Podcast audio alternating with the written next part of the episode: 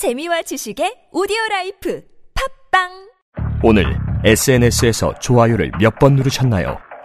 좋아요 70개로 당신을 조종하고 심지어 투표 결과를 바꾼다면? 트럼프 당선, 브렉시트 등 전 세계 선거에서 불법 수집한 데이터로 민주주의를 유린한 페이스북 데이터 스캔들을 폭로한 책 타겟티드 워싱턴 포스트, 뉴욕 타임스 베스트셀러, 넷플릭스 오리지널 영화화 당신의 선택은 정말 당신의 의지일까요? 지금 서점에서 만나세요. 타겟티드 안녕하세요. 저희는 네이버 카페 두 바보의 재무설계 이야기를 운영하고 있는 방가 이가입니다. 재무설계라고 하면 돈이 많은 분들만 받는 서비스라고 생각하시나요? 그렇지 않습니다. 사람마다 꿈의 크기가 각기 다른 만큼 그에 꼭 맞는 계획을 세우는 것이 재무설계입니다.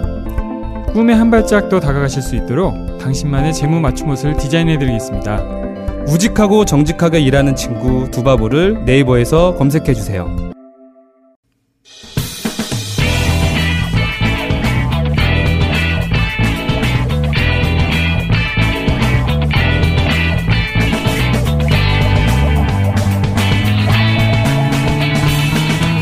김어준의 뉴스 공장.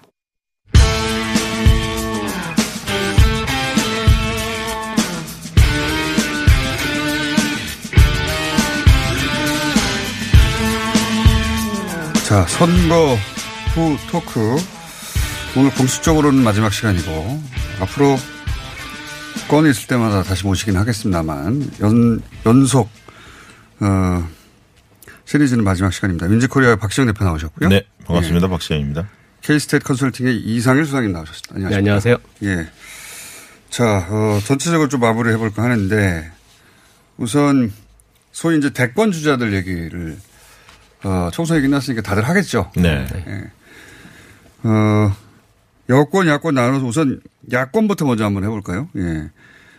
어, 우선 황교안 대표는 거의 은퇴에 가까운 지금 상황 아닌가, 정치적. 사실상 그렇게 지금 몰려 있고 네. 뭐 정치적 재기가 과연 가능한 거냐 뭐 이런 전망들이 나오고 있기 때문에 실질적으로 지금 황교안 대표뿐만 아니라 지금 보수 야당 통 미래통합당 입장에서는 이번 총선 이후에 지금 대권 이야기를 꺼낸 분은 뭐 공식적으로 이제 홍준표 전 대표 한 분입니다. 근데 그런 이야기를 할 계제 자체가 아니잖아요. 이게 지금 아예 밭을 갈아엎고 어떻게 당을 재건하거나 추스를 것이냐라는 논의 자체가 지금 미로에 빠져 있기 때문에 뭐 대선 대선 주자들이 실질적으로 대선 주자급으로 불리던 분들이 거의 다 지금 이제 수도권에서 전멸을 했고 예. 뭐 이런 대선 이야기로 가기 이전에 과연 이제 이 상태 상태의 그 보수 정당을 그대로 끌고 가서 과연 대권 대선을 치를 수 있는 것이냐에 대한 그 문의 스스로의 질문에 지금 빠져 있는 상황이거든요.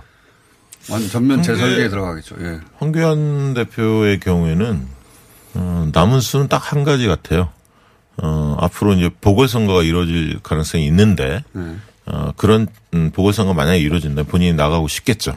거기에서 재기를 노려보려고 할 것 같고요. 그 수가 아니면 차기 대선으로 가는 길 자체가 봉쇄돼 있다 이렇게 보여집니다. 보궐선거는 아무리 빨라도 내년일 텐데. 그러니까 내년 내년 상반기나 하반기 정도에 이 야당 현재 야당과 대권 대선 주자라는 그 두 가지를 놓고 볼 때 사실은 어 두 가지 선택이 있을 것 같아요. 야당 입장에서 현재 어쨌든 그래도 생존해 있는 이제 뭐 어 대권 잠룡들 중에서 각축전을 벌이면서 대선 레이스로 들어가는 방식 길이 하나가 있고 또 하나는 당을 이제 재건하고 추슬러가는 과정에서 새롭게 어떤 사람들이 뛰쳐나오고 새로운 후보들이 발굴되면서 다시 대선 레이스를 뒤로 미루는 방식 두 가지 중에 이제 하나 선택을 해야 되는데 뭐 현재 상황에서는 당 내에서도 뭐 어쨌든 중진들 살아남은 중진들은 바로 당권 대권 이야기를 시작하면서 내부에서 어쨌든 뭐 다시 경쟁력을 갖춰서 가야 되는 게 아니냐라는 논의가 한 축이 있고 이대로 가 갖고는 뭐 전멸의 필패다. 그러니까 완전히 새롭게 뭔가를 다시 모색을 해보자라는 논의가 두 축이 지금 공존하는 상태인데 이 문제 자체가 지금 아직 합의가 안 되고 있는 상, 상황이죠. 어쨌든 야권은 좀 자원이 좀 부족하죠. 빈곤한 상태고요.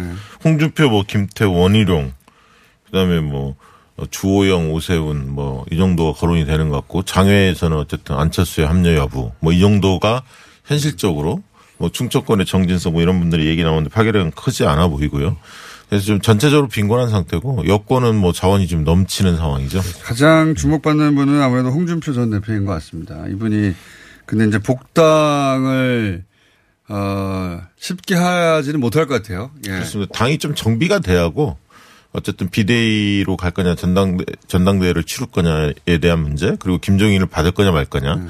이런 문제가 좀 정리가 되면서 어 총선에 대한 평가 작업이 마무리된 이후에 어, 무소속 사인방에 대한 어 합류가 결정이 되지 않을까 예상이 됩니다. 홍준표 전 대표는 자신을 받아주지 않으면 당 하나 만들어 버리겠다고.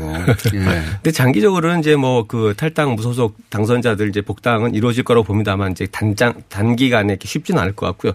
결과적으로 이제 지금 보수 야당의 입장에서 정말로 야당이 좀 그 건강해지고 잘 되는 어떤 길을 택해야 된다라고 하면 현재 있는 어떤 그런 뭐 이제 중진들 내에서 뭐 누군가가 당을 끌고 가고 누군가 대선 주자가 가자라는 얘기는 결과적으로 지금 이번 선거 결과를 놓고 본다면 TK 자민련으로 당이 가겠다라는 것밖에 안 되는 거거든요. 그런 것들을 좀 극복해내는 보수의 새로운 길을 모색하는 흐름이 주류가 되지 못한다라고 했을 때 과연 이제 정말 어떤 희망을 줄 수 있는 정치가 가능할 것인가 이 물음을 좀 깊이 물어야 되는 상황이 아닌가 저는 생각이 됩니다. 자, 그, 그런 정도로 이제 혼돈세고요. 그러니까 유력할, 당선됐다면 유력했을 뻔한 황교안, 오세훈 이 두 분이 다 낙마해서 네. 나머지 분들 가지고 당을 추스릴 수 있느냐 뭐 이런 얘기가 앞으로 한동안 계속될 네. 것 같고 반면에 이제 여권에서는 이낙연 어, 당선자가 아주 앞서가게 됐고요. 우선은 예. 그렇습니다. 예. 가장 최대 수혜주라고 보여지고요. 예. 그 뒤를 이어서 이제 뭐 여론조사 해보면 나오듯이 그 이재명 예. 응, 지사가 어 최근에 어쨌든 출마는 안 했지만 어 코로나 방역 관련해서 그 지자체장 중에는 가장 그렇습니다. 치고 수혜, 나가고 있고요. 그다음에 이제 뭐. 박원순 시장도 잠재력을 보이고 있고 특히 이제 박원순 시장 같은 경우는 측근들이 대거 당선이 됐습니다. 네. 한 12명 정도가 당선이 됐기 때문에 원내 교두 확보에 처음 있는 일입니다. 네. 예. 그동안 박원순 시장은 어, 당내 세력이 너무 없다고 그렇습니다. 얘기 들어왔는데 그런 측면의 약점을 좀 보완했고요. 네. 그다음에 이제 임종석 전 실장 같은 경우도 활약하게 귀환을 했습니다. 출마는 안 했지만 어, 지원 유세를 많이 하면서 다시 제 대중의 관심을 불러 일으켰고요. 본인의 불출마를 가장 후회할 분 중 아닙니까? 제가 마음속은 안 들어가 봤습니다만은 그래도 이제 제가 지켜보니까 유세 현장을 한번 가봤는데 상당히 반응이 뜨겁더라고요. 그래서 아 가능성이 있겠구나 이렇게 좀 싶었고요. 그다음에 이제 그 이광재 네. 강원도 당선자 같은 경우도 강원도에서 세석을 건졌습니다만 기대만큼은 못했습니다. 그러니까요. 기대치가 네. 높았기 때문에 좀 주춤한 그런 느낌입니다. 네. 예. 그리고 어 정세훈 지금 총리도 어 생각을 접지는 않은 것 같고요. 대선 생각을. 그다음에 김부겸, 김두관, 김영춘, 영남 세 분이 계시죠. 어 김두관 당선자도 있고 또 김부겸, 김영춘 두 분은 낙선을 했습니다만 여전히 가능성이 있고 또 김경수 지사가 있고요.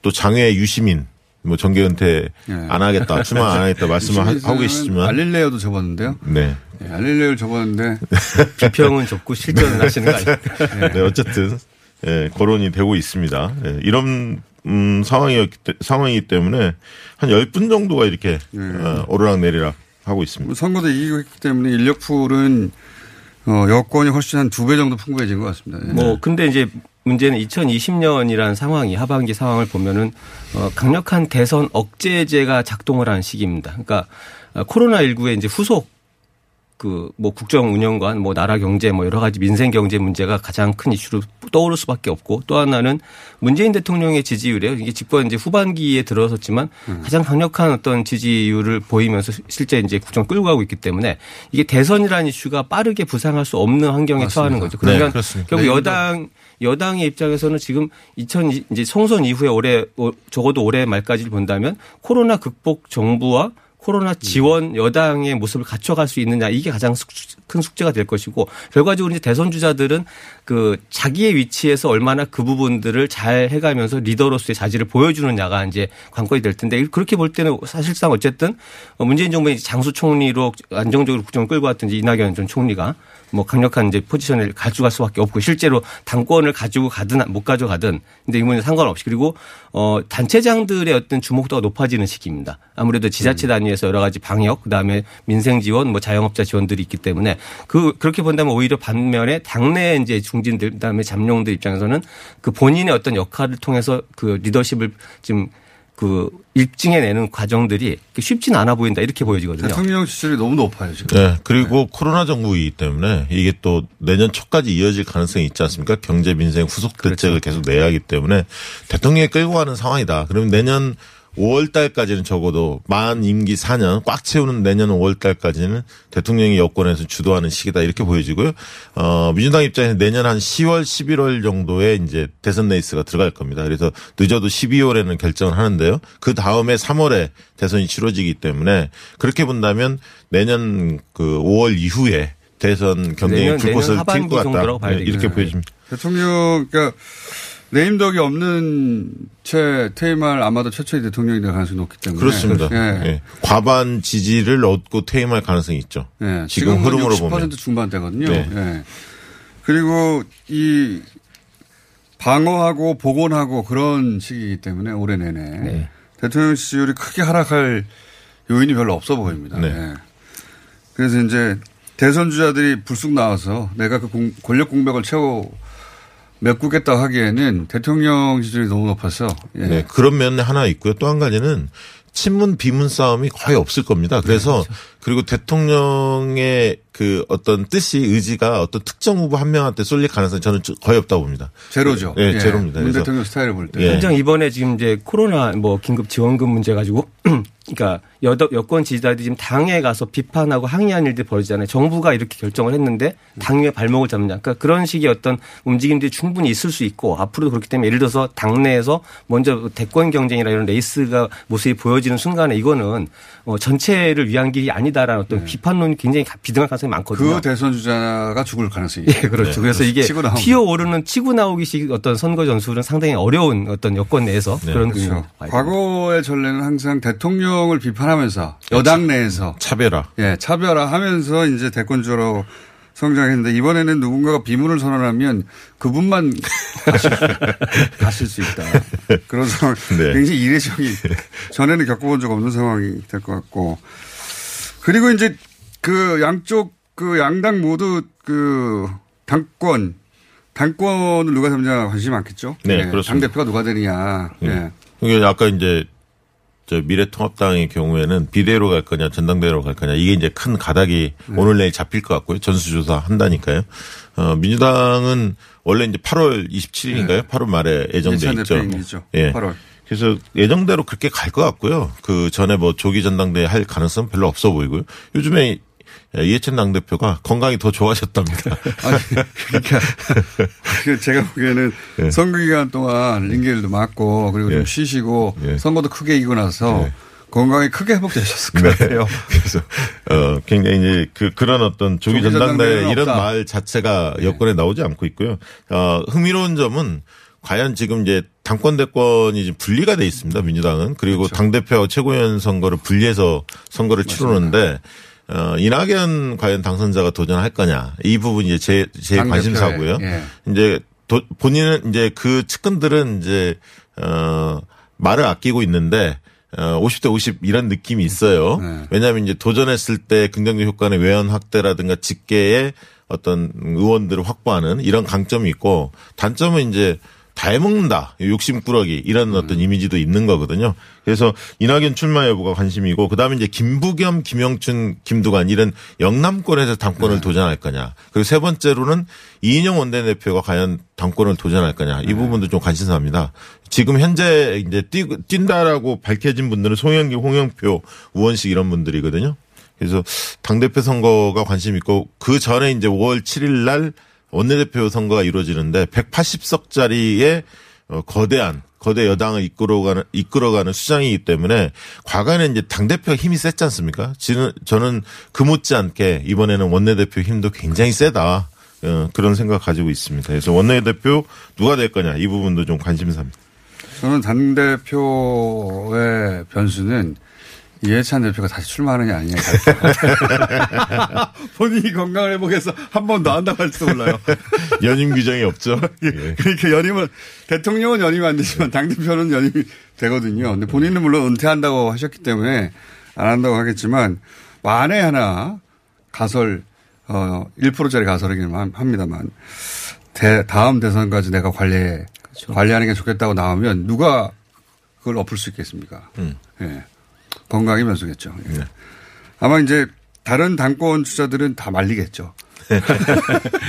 이게 당권 대권 분리 규정에 대한 이제 논의까지 일부 있습니다만 실질적으로 어떤 규칙이 정해질 때는 그런 역사적 배경이 있잖아요. 이제 그런 것들까지 바꾸긴 쉽지 않아 보이. 그렇다고 민주당의 이제 고민은 그 8월에 임기가 끝나는 이해찬 당대표 의무 전당대회를 치러서 그리고 이제 만약에 대선 주자급이 거기에 들어왔을 때 내년에 또 한 번 이제 네. 이제 해야 되는 문제가 내년 돌아오는데 3월에 또 전당대회 그래서. 결국 이제 이낙연 전 총리 입장에서는 그 어, 이렇게 경쟁이 치열한 전당대회에 굳이 들어가는 부분은 굉장히 고민스럽죠. 하지만 당내 하실 것 같아요. 뭐 근거 없는 추정인데. 예, 당내에서. 만약에 어느 정도 좀 교통 정리가 되고 그런 식의 어떤 치열한 뭐 당권 경쟁이 아니라 그러니까 대선 레이스 들어가기 전에 징검다리 이제 당을 끌고 가는 리더십 정도로 만약 합의가 돼준다라고 하면 뭐 당권을 그좀 이렇게 수용하는 모양새로 가져갈 수도 있지 않나 저는 아, 이해찬. 대표를 아니, 그러니까 이해찬 대표가 만약에 물러나고 네. 이낙연 전 총리가 그래도 코로나 정국의 어떤 여당을 어 끌고 가는 그런 아. 리더십 필요하다라는 어떤 아, 1년, 합의들이 1년짜리 대표로. 예, 그렇게 7개월짜리입니다. 7개월. 7개월짜리 예. 대표로.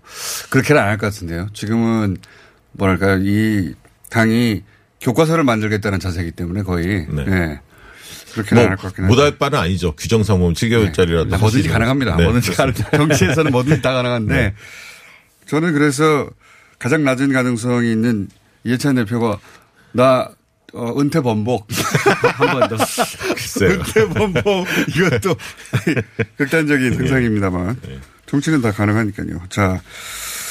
그리고 요 얘기도 좀 마무리하고 넘어가야 될 것 같아요. 많은 분들이 궁금해 하는 건데 출구조사하고 실제 결과가 달랐던 곳이 한 14곳인가 있었죠. 네, 14곳 입니다. 14곳이 있었고. 네. 출구조사가 이제 뭐 퍼센트까지는 정확하게 못 맞춰도 대체로 맞았는데. 네.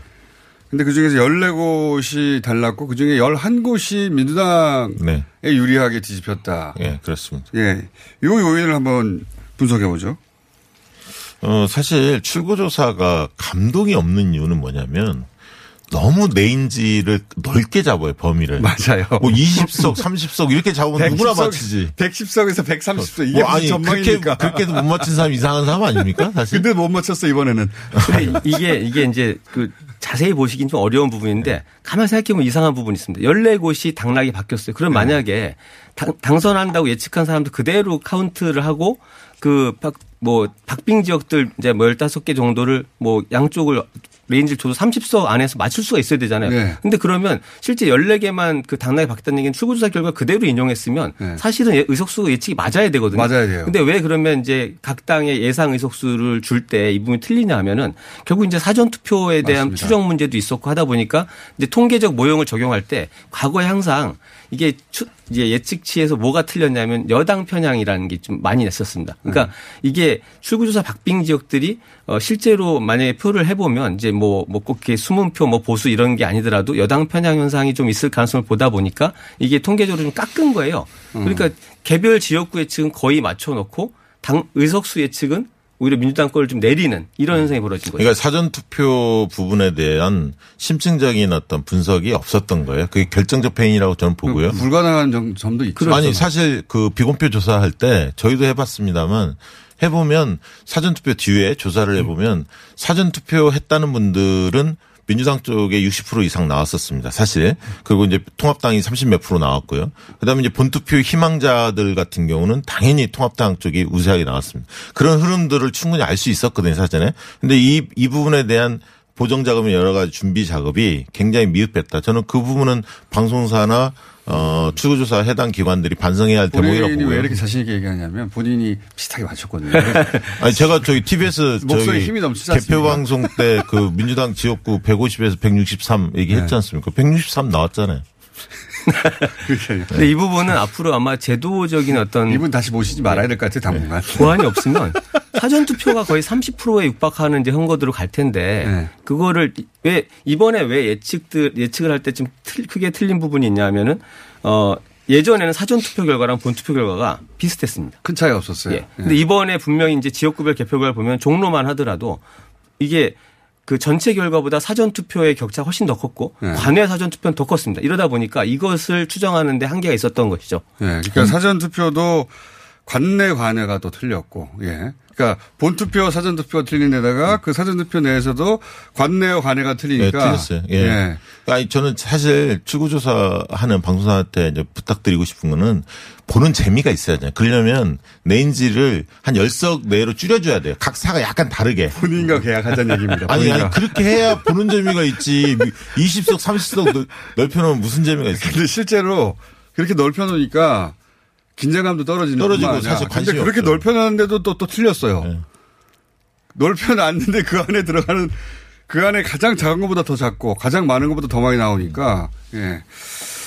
그 출구조사, 그러니까 대선 출구조사는 이렇게 큰 차이가 안 납니다. 그러면 예. 대선은 예, 선거가 하나기. 때문에 예. 딱한 사람. 그러니까 10만 명을 조사해서 전체를 예측한 하나를 예측하는 거고 지금 출구조사는 선거주조사는 선거구별로 한 2천 명 정도 조사를 해서 네. 그 선거 결과를 맞추게 되는데 여기서 이제 사전 투표 부분이 추정에 한계가 있었고 분명히 그러다 보니까 이제 여당을 오히려 과, 과소 예측하게 되는 그런 결과적으로 나타난 부분이 있죠. 특히 이제 관내 사전 투표가 관내랑 비슷한 지역도 있고 크게 차이나는 지역도 네, 있습니다.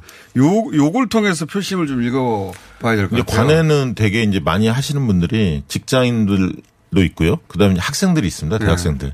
어, 주소지가 어 뭐 지방인 아니 서울 지방인데 서울에서 대학 다니는 그렇죠. 학생들이 굉장히 많죠. 그래서 관외 투표가 이번에 보니까 사전 투표 전반적으로 민주당이 어, 굉장히 60% 내외에서 높게 나왔는데 관외 투표는 더더욱 네. 압승을 했기 때문에 관외 투- 투표 때문에 바뀐 지역도 몇 개 있습니다. 네. 맞습니다. 제가 그래서 궁금해서 수도권 거의 전역이 비슷한 현상인데 종로구 개표 결과를 좀 이렇게 쭉 봤어요. 네. 그러니까 실제 이제 전체 선거 결과를 보면 어, 황교안 후보가 이긴 지역이 동이 두 개가 있습니다. 사직동하고 네. 평창동에서 이겨요. 근데 전체 투표에서 동, 동 근데 관내 사전 투표는 모든 동에서 어, 한 25% 격차로 이낙연 후보가 이깁니다. 그리고 관외 사전 투표는 그보다 격차가 컸어요. 그러니까 이, 이런 현상이 수도권의 거의 모든 지역에서 공통적으로 나타나는 이 얘기는 뭐냐면 관외 사전 투표, 그러니까 내가 살지 않는 지역인데 미리 투표를 하는 분들이잖아요. 네. 이분들이 정말로 이게 민주당 지지자, 그다음에 진보 범여권 지지층들이 아, 빨리 투표해야 된다라는 네. 강한 결집이 분명히 나타났고 이 부분이 오히려 지금 보수 야당 일부 이제에서는 관외 사전 투표 격차가 너무 크니까 이게 음. 뭔가 잘못된 거 아니냐라는 의혹을까지 그 생산하고 있는데 그러니까 그 당일날 예. 투표 당일날 갈 수 없는 분들 있지 않습니까? 이런 분들이 적극성을 발휘한 거잖아요. 예. 관외 투표라는 거는 그런 지지층의 민주당 지지층이 더 많았다는 얘기죠.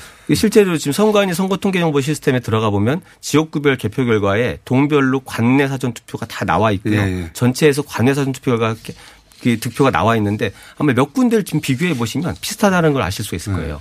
저도 요 관외 사전 투표 표심이 갈린 걸 유심히 봐야 된다고 생각하는 게, 어, 보통 이제 그 보수적인 지역일수록 그 관외 사전 투표하고 표심이 크게 차이가 났어요. 그렇다는 얘기는 아무래도 관외에 있다는 것은 지금 말씀하신 대로 직장인이나 학생일 경우가 많은데 그런 분들이 서울에 있다가 지방으로 가는 경우보다는 지방에 있다가 수도권으로 왔겠죠. 네, 네. 그러니까 네. 수도권 표심이 네. 전체 선거를 좌우하는 정도가 점점 더 커진다. 네, 네. 예. 그 지방에 있다가 서울에 왔는데 서울에 살아보니까 네. 예를 들어 대구에서 대구 수성구에 살던 때하고 표심이 다른 거예요. 다른 거예요. 주변의 사람들 만나보고 얘기하다 보니까. 아마 충청권에 계신 분들도 많이 그랬을 그렇죠. 겁니다. 충청권도 예. 대부분 격차 컸거든요. 예, 예. 충청권 표심도 관내 사전 투표가 많이 갈랐는데, 네, 네, 네. 그러니까 수도권의 표심이 예전하고는 다르게 수도권에만 영향을 미친 게 아니라 전국 선거에 크게 영향을 미치게 됐죠. 충청권에 그 주소를 두고 있는 서울 소재 네. 대학 다니는 대학생들이 볼 때, 어, 직장인들. 어, 직장인들이 볼 때, 어, 저 어, 민주당 쪽이다 이번에는 이렇게 네. 대전 판단하는 거죠. 정도면 KTX 때문에 사실 생활권이 이게 그 직장을 서울에 있을 수도 있는 분이 네, 많거든요. 네, 네. 거기다가 선거 운동 기간에 이게 주류 목소리는 아니었지만 보수당 후보들이나 그 후보 캠프들이 굉장히 많이 한 얘기가 뭐냐면 사전 투표는 이게 문제가 있을 수 있으니까 하지 말고 본 투표를 하라고 선거 운동에서 그렇게 진- 한 거예요. 그러니까 네. 결과적으로 사전 투표 그러니까 통합당 지지자들이 사전 투표를 막은 셈이 되는 거죠. 이래 놓고 이제 해 보니까 관내 사전 투표, 네. 관내 사전 투표에서 우리가 크게 졌으니까 문제가 있다. 이렇게 지금 오히려 보수 유권자는 사전 투표 하지 말라 고 네, 그랬거든요. 그렇습니다. 그래서 네. 좀더 네. 격차가 난 예, 것도 예, 있고 또 하나는 이런 면도 있습니다. 아무데도 안 짓기 때문에 제가 하는 이야기입니다. 또는 뭐냐면 이 적극 투표층이 그 이 민주당 지지층이 더 높아요. 무슨 얘기냐면 빨리 투표해서 심판하고 싶은 거예요. 그 혼자만 주장하시는 거 아닙니까? 아닙니다. 그, 마, 그 마음을 들여다보면 빨리 투표해가지고, 그러니까 야당을 심판하고 싶은 강도하고 보수 유권자들이 여당을 어, 심판하고 싶은 강도가 있을 텐데. 그렇죠. 그거는 이제 네. 원래 한 달 전 조사해 보면 거의 엇비슷했습니다. 적극 투표층의 양쪽의 결집도는 거의 비슷했는데 말씀하신 대로 마지막으로 갈수록 기울어졌고요. 네. 그리고 이제 그 차명진 막말 뭐 이런 것들이 터지면서 더 민주당 지지층이 적극적이었죠. 야당 심판하자 이건 아니, 아닐 수도 있지만 적어도 이렇게 최근 그 여론조사에서 뭐 보시겠지만 실제 3, 40대 투표 의향이나 어떤 정치 참여율이 굉장히 높아진 부분은 사실은 문재인 정부나 문재인 대통령을 지지하고 지원해야 된다는 그 당위에 강하게 동조하는 분들이 많다는 얘기죠. 네. 대통령을 이기지 않고서는 선거 이기기 힘들게 됐다. 예, 좀 선거, 정우성은 다 끝나긴 했습니다만, 이제. 문 대통령 임기 내에서는. 어쨌든 사, 관외 사전 투표 때문에 이제 뭐 선거 조작 얘기도 나오는데 이걸 잘 읽어야 된다는 거죠. 그러니까 수도권 표심이 굉장히 중요해졌고 저도 이제 유심히 봤는데 특히 보수적인 색채가 있는 곳에서 본투표에는 보수 유권자들이 많았는데 사- 그 마지막에 관회를 열어봤더니 거기서 압도적으로 뭐 2대1 정도 최소한 네, 스코어로 차이가 났다. 근데 그분들이 대부분 어, 수도권에 있겠죠. 네, 그렇습니다. 예. 인구 비율로 보나 네. 뭐 학교나 직장으로 보나 그 수도권 표심이 네. 마지막 그 박빙 지역을 가를 가능성이 앞으로도 계속 높아졌다. 예. 네. 그 수도권 표시가 비슷하게 가야 선, 전국 선거를 이길 수 있다는 얘기기도 합니다. 네, 그 수도권이 뭐 그렇죠. 56%인가요? 전체 아마 인구에 네. 그럴 겁니다. 인구 뭐 절반이- 의석수나 뭐 인구수나 다 결국 인구의 절반이 몰려 있는 곳인데 이 부분을 제대로 읽지 못하고 선거 전국 선거를 이긴다라는 거는 예. 불가능하다고 봐야죠. 이거하고 상관없다고 생각하면 할수록 그, 어, 지역 정권이 되는 거죠. 지역 정당이 되는 네, 거죠. 네. 예. 지금 미래통합당이 이 지점에 갈림길에 서 있다고 봅니다. 지금. 예, 저도 예. 그래요. 그 갈림길에서 삐끗하면 정말로 말씀하신 대로 영남 자면이 될 수도 있는 것이고, 예. 실제로 영남의 의석수가 전체 의석수 65석이었기 때문에 지금 그래도 합쳐서 결국 전국적으로 뭐 비례까지 합쳐 100석을 넘겼지만 네. 만약에 영원한 의석수가 비슷했다라고 하면 이번에 그 통합당이 50석 받을 수 있는 됩니다, 50석. 성적표는 예. 정말 처참한 겁니다. 호남은 28석이고요. 영남은 65석이고. 수도권 그러니까요. 전체 121석 중에 지금 16석, 무소속 합쳐 17석 아닙니까? 네. 이게 성적표거든요. 60여 석만 남, 그, 60여 석을 영남이, 네. 영남에서 지금 미래통합당이 가져가는데 이게 호남 수준으로 28개면 지금 30개 빼야 돼요. 30개 빼면은 그래서 80 저는 통합당의 미래에 대한 고민들이 그 지점부터 시작돼야 되는 게 아닌가라고 보는 겁니다.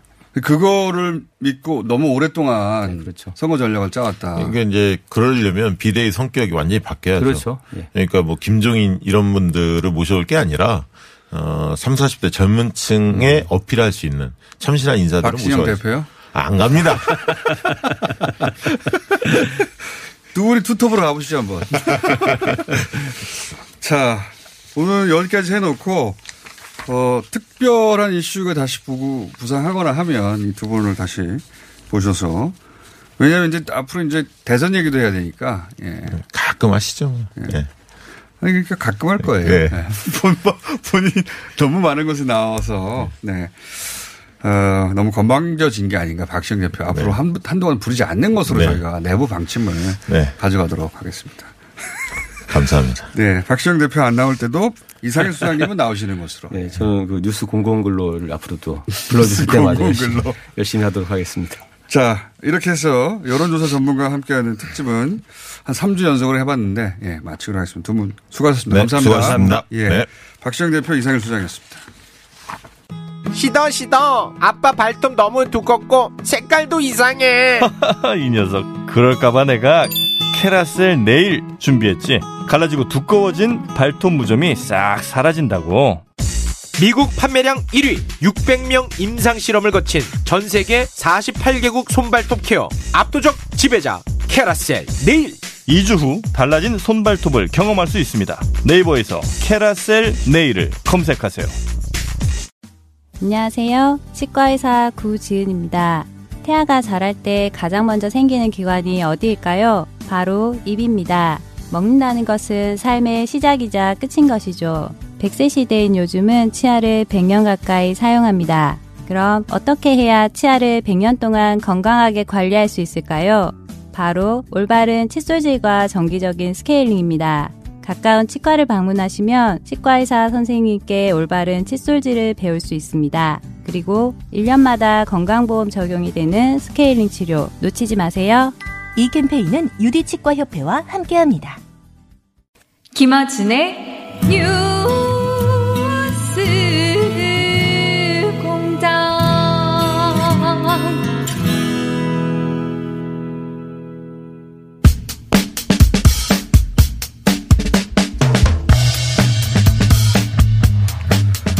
자, 오랜만에 모셨습니다. 양신장, 양절 변호사, 신유진 변호사, 그리고, 어, 사법시험에 도전했다가, 1차 시험을 통과하고, 통과했어요, 1차 시험. 통과했으나, 그리고, 어, 법- 어, 법학을 전공했습니다. 예. 그러나 2차 시험은 그냥 기자가 되고 싶어서 접어. 언론사 시험 치르느라고. 예, 이제, 접었다고. 예. 이제 그 얘기 안 하시면 안 될까요? 접었다고 주변에 말하고 있으나 몰래 본, 보긴 본 걸로 알고 있어요. 장영진 기자 세 분 나오셨습니다. 어, 총선 기간에도 재판은 계속 진행됐습니다. 예. 놀랍게도 예. 어, 뉴스에는 안 나왔지만. 그렇죠. 많은 기가 막힌 뉴스들이 진행이 됐어요. 그 재판들이. 그 결과도 쭉 한번 훑어보고, 어, 시간 역순으로 가보죠. 어, 가장 가까이는 최강욱 당선인 열민당의 어, 당선 되자마자 첫 재판을 예. 네. 어제 첫 재판이 첫 재판이. 있었습니다. 예. 어제 열렸어요. 당선된 지 며칠입니까? 5일입니까? 5일 만에 첫 재판이 닷새 만에 예. 예. 당선자 신분으로 법정에서 첫 번째 그 당선자가 됐는데요. 네, 선거법은 아니고요. 네, 네. 선거법은 아니고요. 이제 그 조국 전 장관의 아들에게 인턴 활동 확인서를 허위로 발급해 준 혐의 그리고 그것으로 그 입시를 방해한 혐의 두 가지 혐의를 지금 적용이 됐는데요. 네. 어제는 글쎄 그 재판 그 내용보다 검사들 그리고 언론과의 설전이 더 화제였죠. 예, 화제가 예. 됐었습니다. 일, 인턴 활동 확인서로 독립적인 재판을 받은 건국일의 첫 번째 케이스 아닙니까? 어, 정말 너무 좀 유분해서. 예. 그리고 그 인턴 활동에 여러 가지가 있는데 왜 나만 콕 집어서 이렇게 네. 기소를 했냐. 이 선별적 기소다라는 문제도 제기가 됐죠. 예. 아니 이 자체가 모든 걸 말해준다고 봅니다. 일도 인턴 활동 확인서를 발급 한 것 관련해서 이렇게 독립 재판을 받은 건국일의 첫 번째 인사다. 그러니까 지금 말씀하신 게 그냥 웃어 넘길 일은 아닌 게 우리가 형법의 기본은 내가 이런 행동을 하면 이게 범죄가 되기 때문에 하지 말아야 된다는 것을 사람들이 알고 있으면서 그걸 했을 때 아니겠습니까? 네. 근데 이 변호사가 저희도 뭐 변호사 사무실도 운영하고 법인도 다녀보고 하지만 이런 식으로 왔다 갔다 하는 뭐 많아요. 그러니까 뭐 이제 대학원을 지나가기 위해서건 아니면 정말 체험에서건 그리고 그게 어떤 양식으로 몇 시간을 해야 되고 뭘 해야 되는 게 정해진 게 하나도 없어요. 법에 정해진 게 없어요. 없어요. 네. 뭐 어떻게 해야 된다는 게 없어요. 고등학생 인턴 활동 확인서는 이렇게 발급해야 한다는 기준 자체가 없어요. 그래서 그리고 이제 검찰이 주장하는 건 그거거든요. 사무실 직원들이 보지를 못했고 아 들도 나와서 이 저 확인서에 나와 있는 대로 그대로 하진 않았다는 식의 얘기를 했다라고 하는데 그걸 10개월 동안 16시간이면 누가 그걸 어떻게 봅니까? 그리고 10개월 동안 16시간. 저도 저도 인턴을 시켜준 친구들이 있는데 저희 직원들 못 봤어요. 왜냐하면 이게 실제 그 법을 전공한 친구가 아닌 친구에게 맡길 수 있는 게 너무 제한적이거든요. 저 방송국 데리고 다닌 적도 있어요. 그럼 저도 형사처벌 대상일까요? 그러니까 이게 인턴 활동을 하니까 인턴이라는 것은 정식 채용되기 전에 과정처럼 이해되는 그런 그런 단어예요. 이거는 고등학생 체험학습입니다. 아, 그 얘기도 했어요. 최강욱 당선인도 이건 네. 채용용이 아니라 체험이었다. 체험, 예. 체험 학습이어서 체험 활동에 대한 증명서일 뿐이지. 그러니까 왔다 갔다 뿐이 왔다 갔다는 것을 그냥 우리가 확인해 전화를 할 때도 있어요, 그냥. 그렇죠. 예. 전화로 오지 않고 어 그거 이거 이거 한 다음에 그거 이제 어떻게 하는지 알려줘. 읽어봐. 예, 뭐. 읽어봐 이거. 체험이 고등학생 체험이에요.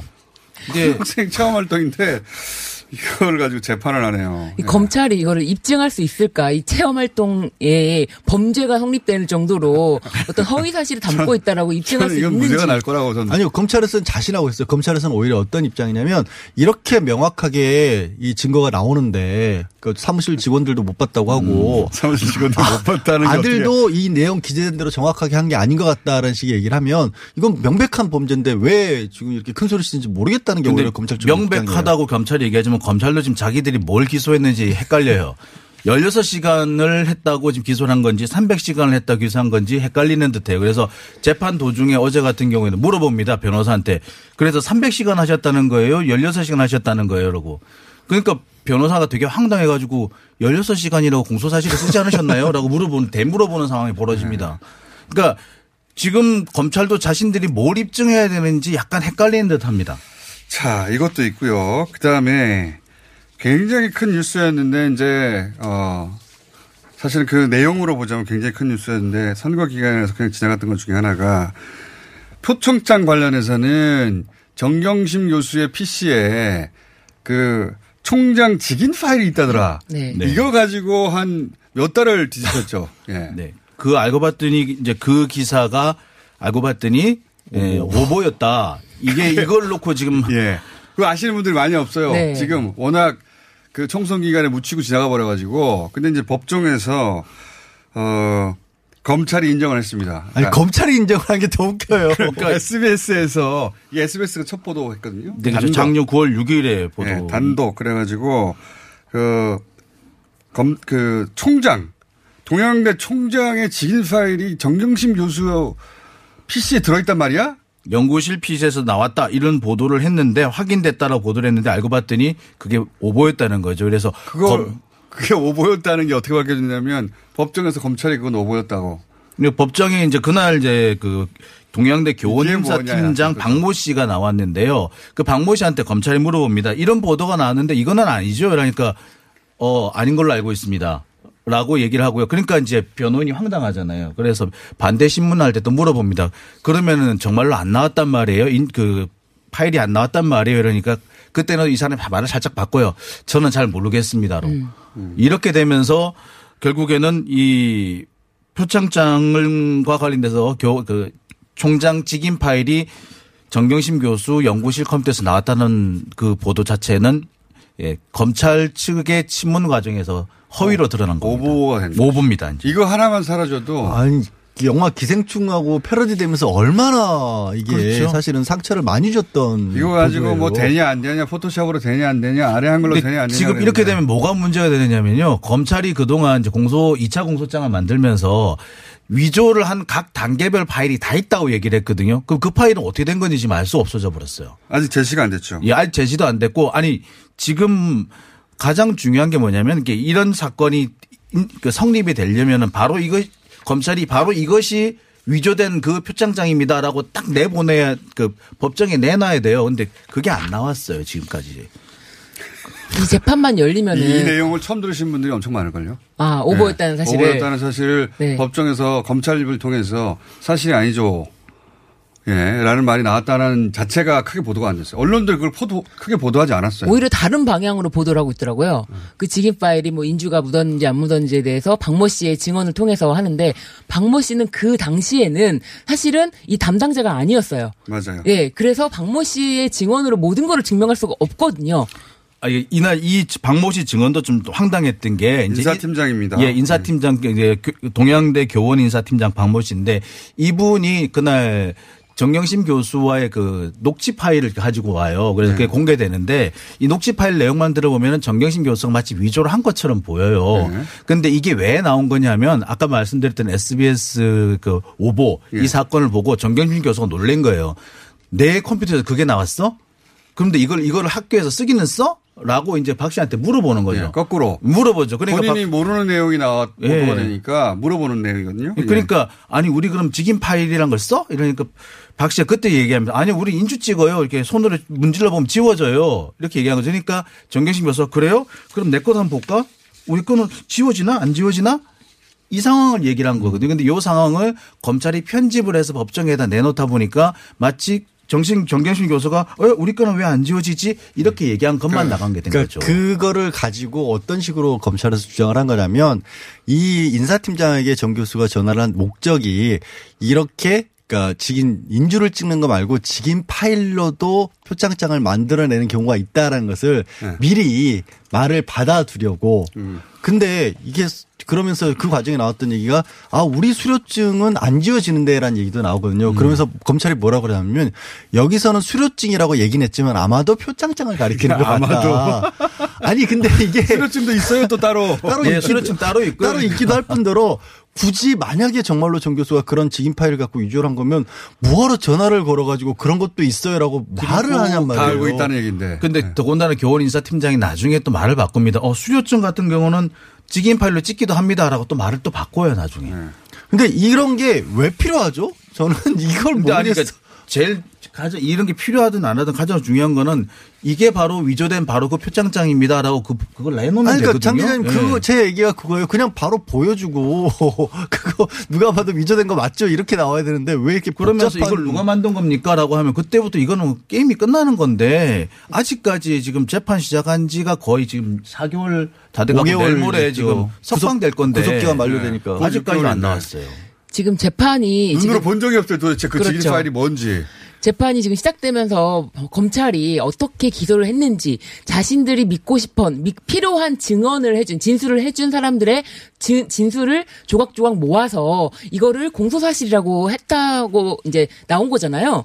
이게 엄청나게 이 진술 하나하나를 수집해서 어 범죄를 만들어내는 과정이 아닌가 싶은 생각이 들어요. 짜집, 네. 짜집기를 하는 것 같으니까 그러니까 제가 어디서 이런 표현을 쓴 적이 있는데 막 자동차의 소형차 바퀴에 중형차 엔진에 대형차 그 껍데기를 씌워서 야 이게 어느 회사 차입니다라고 내놓는 거가 똑같은 상황이다. 비호 와닿지 않네요. 그래서 어느 회사 차라는 건가요? 차는 차잖아요. 고물차죠. 아니 차가 그래서 더 잘 갈 수도 있죠. 근데 이게 없는 차가 아닌 거예요. 그렇죠. 차가 아닌 거죠. 네. 차인 줄 차라고 내놨는데 차가 아닌 상황이다 지금. 지금뿐만 아니라 지금 뭐 이제 기존 재판 진행 과정에서 어 증인들이 진술로 하는 그 진술 받은 검찰 측의 이제 진술과 달리 반대 신문을 통해서 다른 사실들이 굉장히 많이 밝혀지고 그 있어요. 부분을 진짜 얘기해야 된다고 봅니다. 네. 왜냐하면 지금 말씀하신 변호사님 말씀하신 게 초반에 검찰 측 증인이 나왔을 때 검찰 측 증인은 네. 검찰이 짜놓은 프레임에 의해서 질문과 답을 하고 그러니 그동안 검찰이 주장한 것과 똑같은 얘기가 언론을 통해 보도가 됩니다. 그러면 아 역시 문제가 있었구나 이런 보도만 계속 쏟아지고 있었는데 실제로 변호인 측의 반대 신문을 통해 가지고 오후에 네, 오후에 그 검찰 측 증인이 했던 것들이 다 일일이 하나하나 깨졌거든요. 계속 박살이 나고 있는 상황이죠. 그렇죠. 그 뒷부분을 보도해 줘야 되는데 언론이 이렇게 알고 있었는데 나중에 봤더니 그 검찰 측 주장은 이렇게 깨졌습니다라는 보도가 없잖아요. 없어요. 그게 심지어- 없으니까 이 언론이 진짜 비겁한 거예요. 아니, 자기들이 주장했던 것들이 다 틀렸다는 게 법정에서 입증되고 있는데 틀리진 않았더라도 그러니까 확인이 아- 그, 그- 그쪽으로 확인된 건 아니니까 최소한 새로운 얘기는 반대 신문에 나온 게 새로운 얘기고 새로운 얘기죠. 앞에 검찰 적어도. 신문 한 이거는 검찰이 조서에. 작성한 거 똑같은 얘기니까 어차피 쓸 이유도 없는 그러니까 그 거거든요. 교원 인사팀장이라는 사람도 2017년부터 교원 20초밖에 인사 안 남았거든요. 네. 예, 그 전에는 딴 거 했었어요. 그러니까 상장이 어떻게 만들어지지 모르는 시설 사람이에요. 관리, 예, 2013년도 그러니까 당시에 언론이 시설 관리라던 사람이죠. 뒷부분 변호사 반대 신문을 통해서 나온 새로운 사실이나 깨진 내용에 대해서 왜 보도를 안 하냐 이거죠. 네. 왜 보도를 안 합니까? 글쎄요, 쪽팔려서 그런 게 아닐까요? 마감 시간 때문에 이미? 검찰 증인 신문 끝나면 나간다고 합니다. 심지어. 예, 우르르 일어나요. 네. 뒷부분에 보도를 안 해요. 그래서 우르르 일어나기 때문에 저희도 되게 황- 그만 당황하고 끝내세요. 안녕. 안녕. 안녕.